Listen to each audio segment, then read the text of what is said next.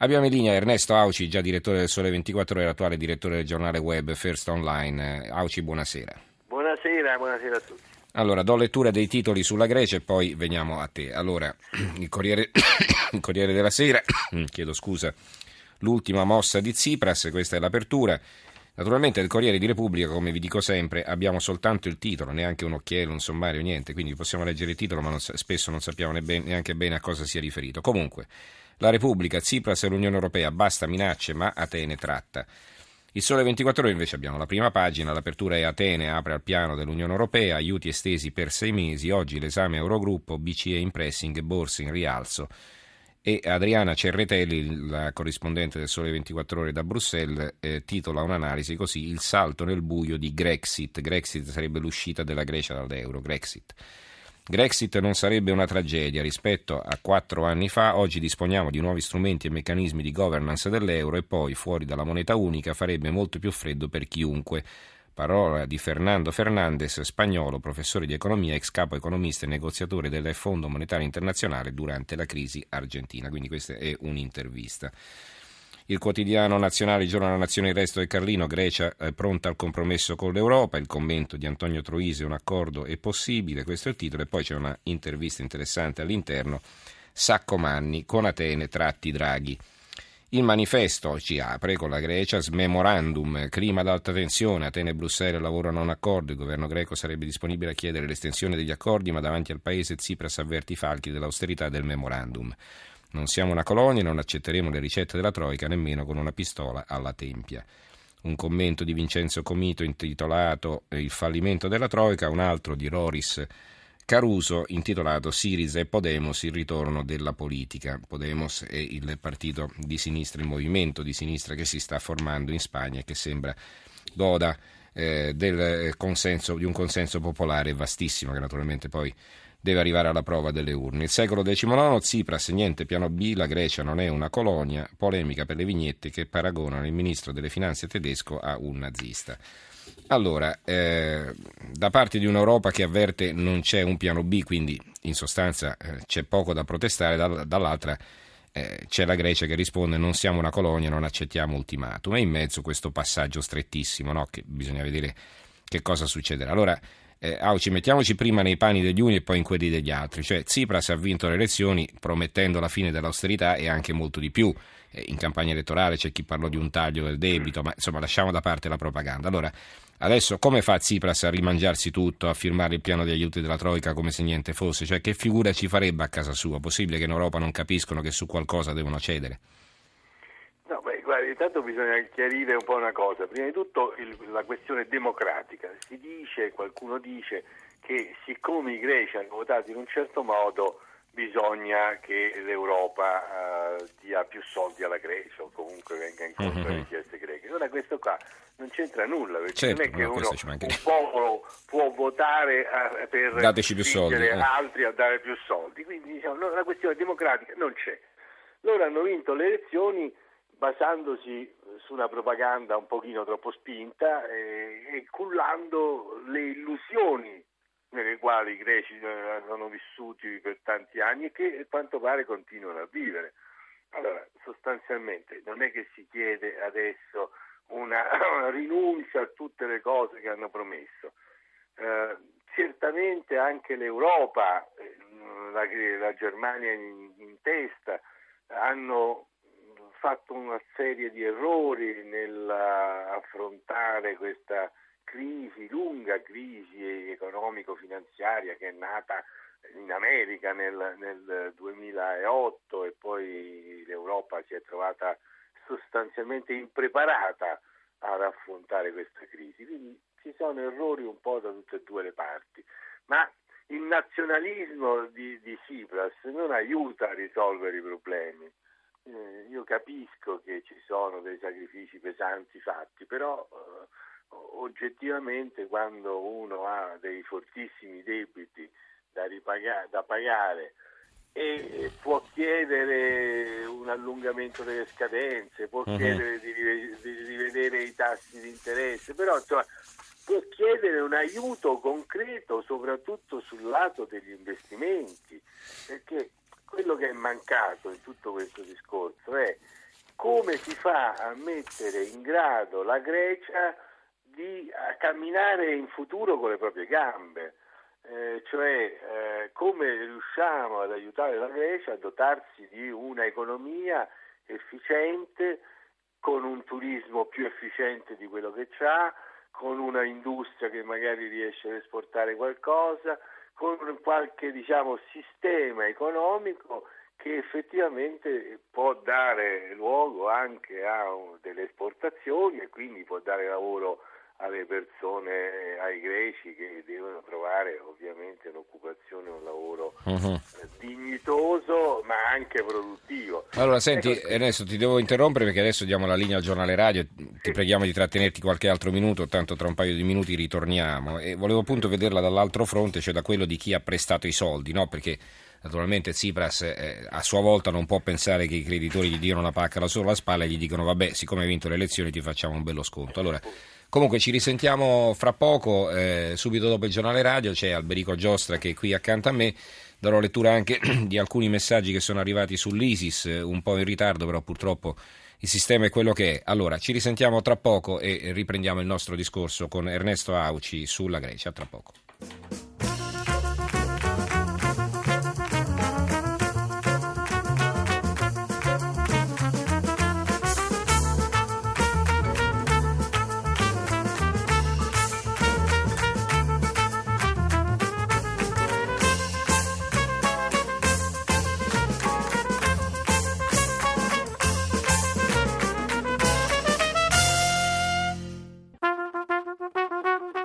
Tra poco in edicola.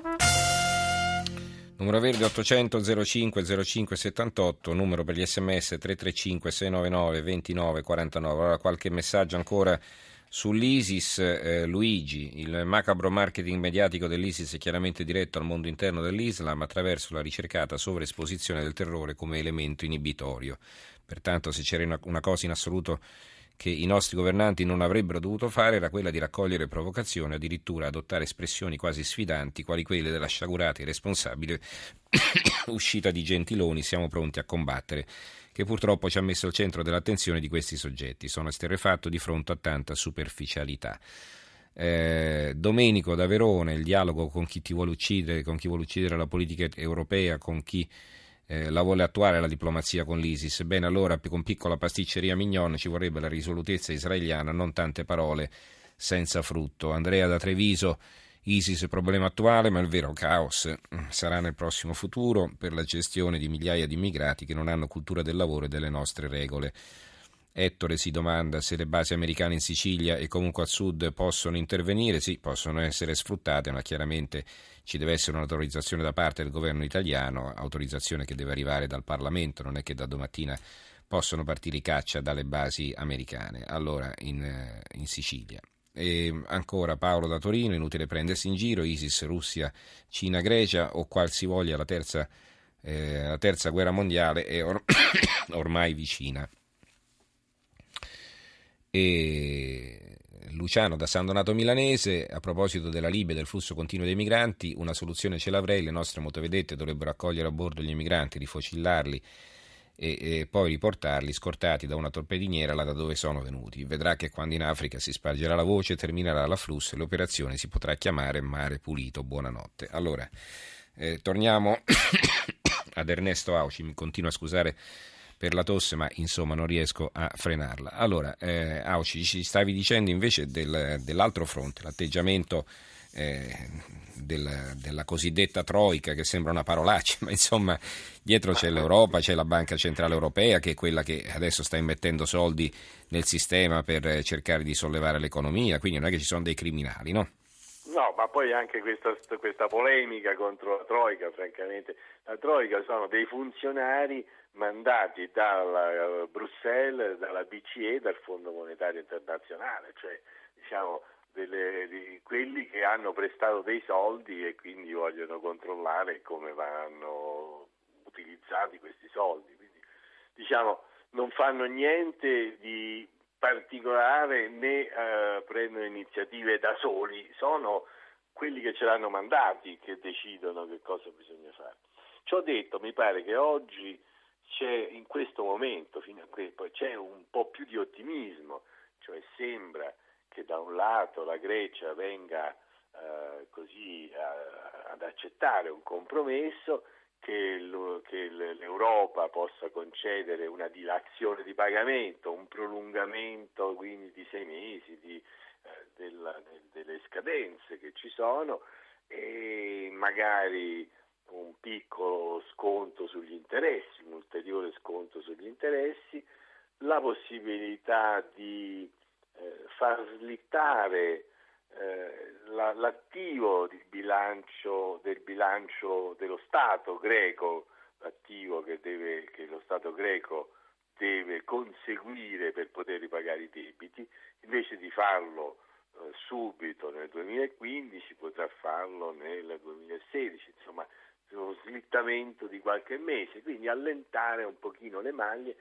nel, nel senso di quella flessibilità che in effetti l'Italia ha reclamato da tempo, che anche Bruxelles ha recentemente accettato, quindi diciamo, si va verso forse una soluzione di compromesso che è quella che poi ci vuole, che tranquillizzerebbe i mercati, che insomma eh, ridurrebbe le tensioni che ci sono eh, in Europa e che in fondo impediscono questa, eh, di, di, sviluppare que, questi, questi, questi boccioli di ripresa che si vedono un po' dappertutto, Italia compresa, e che però per sbocciare per bene e robustirsi hanno bisogno di un clima di maggiore cooperazione maggiore tranquillità, maggiore fiducia, diciamo, ecco, nel futuro. Mm-hmm.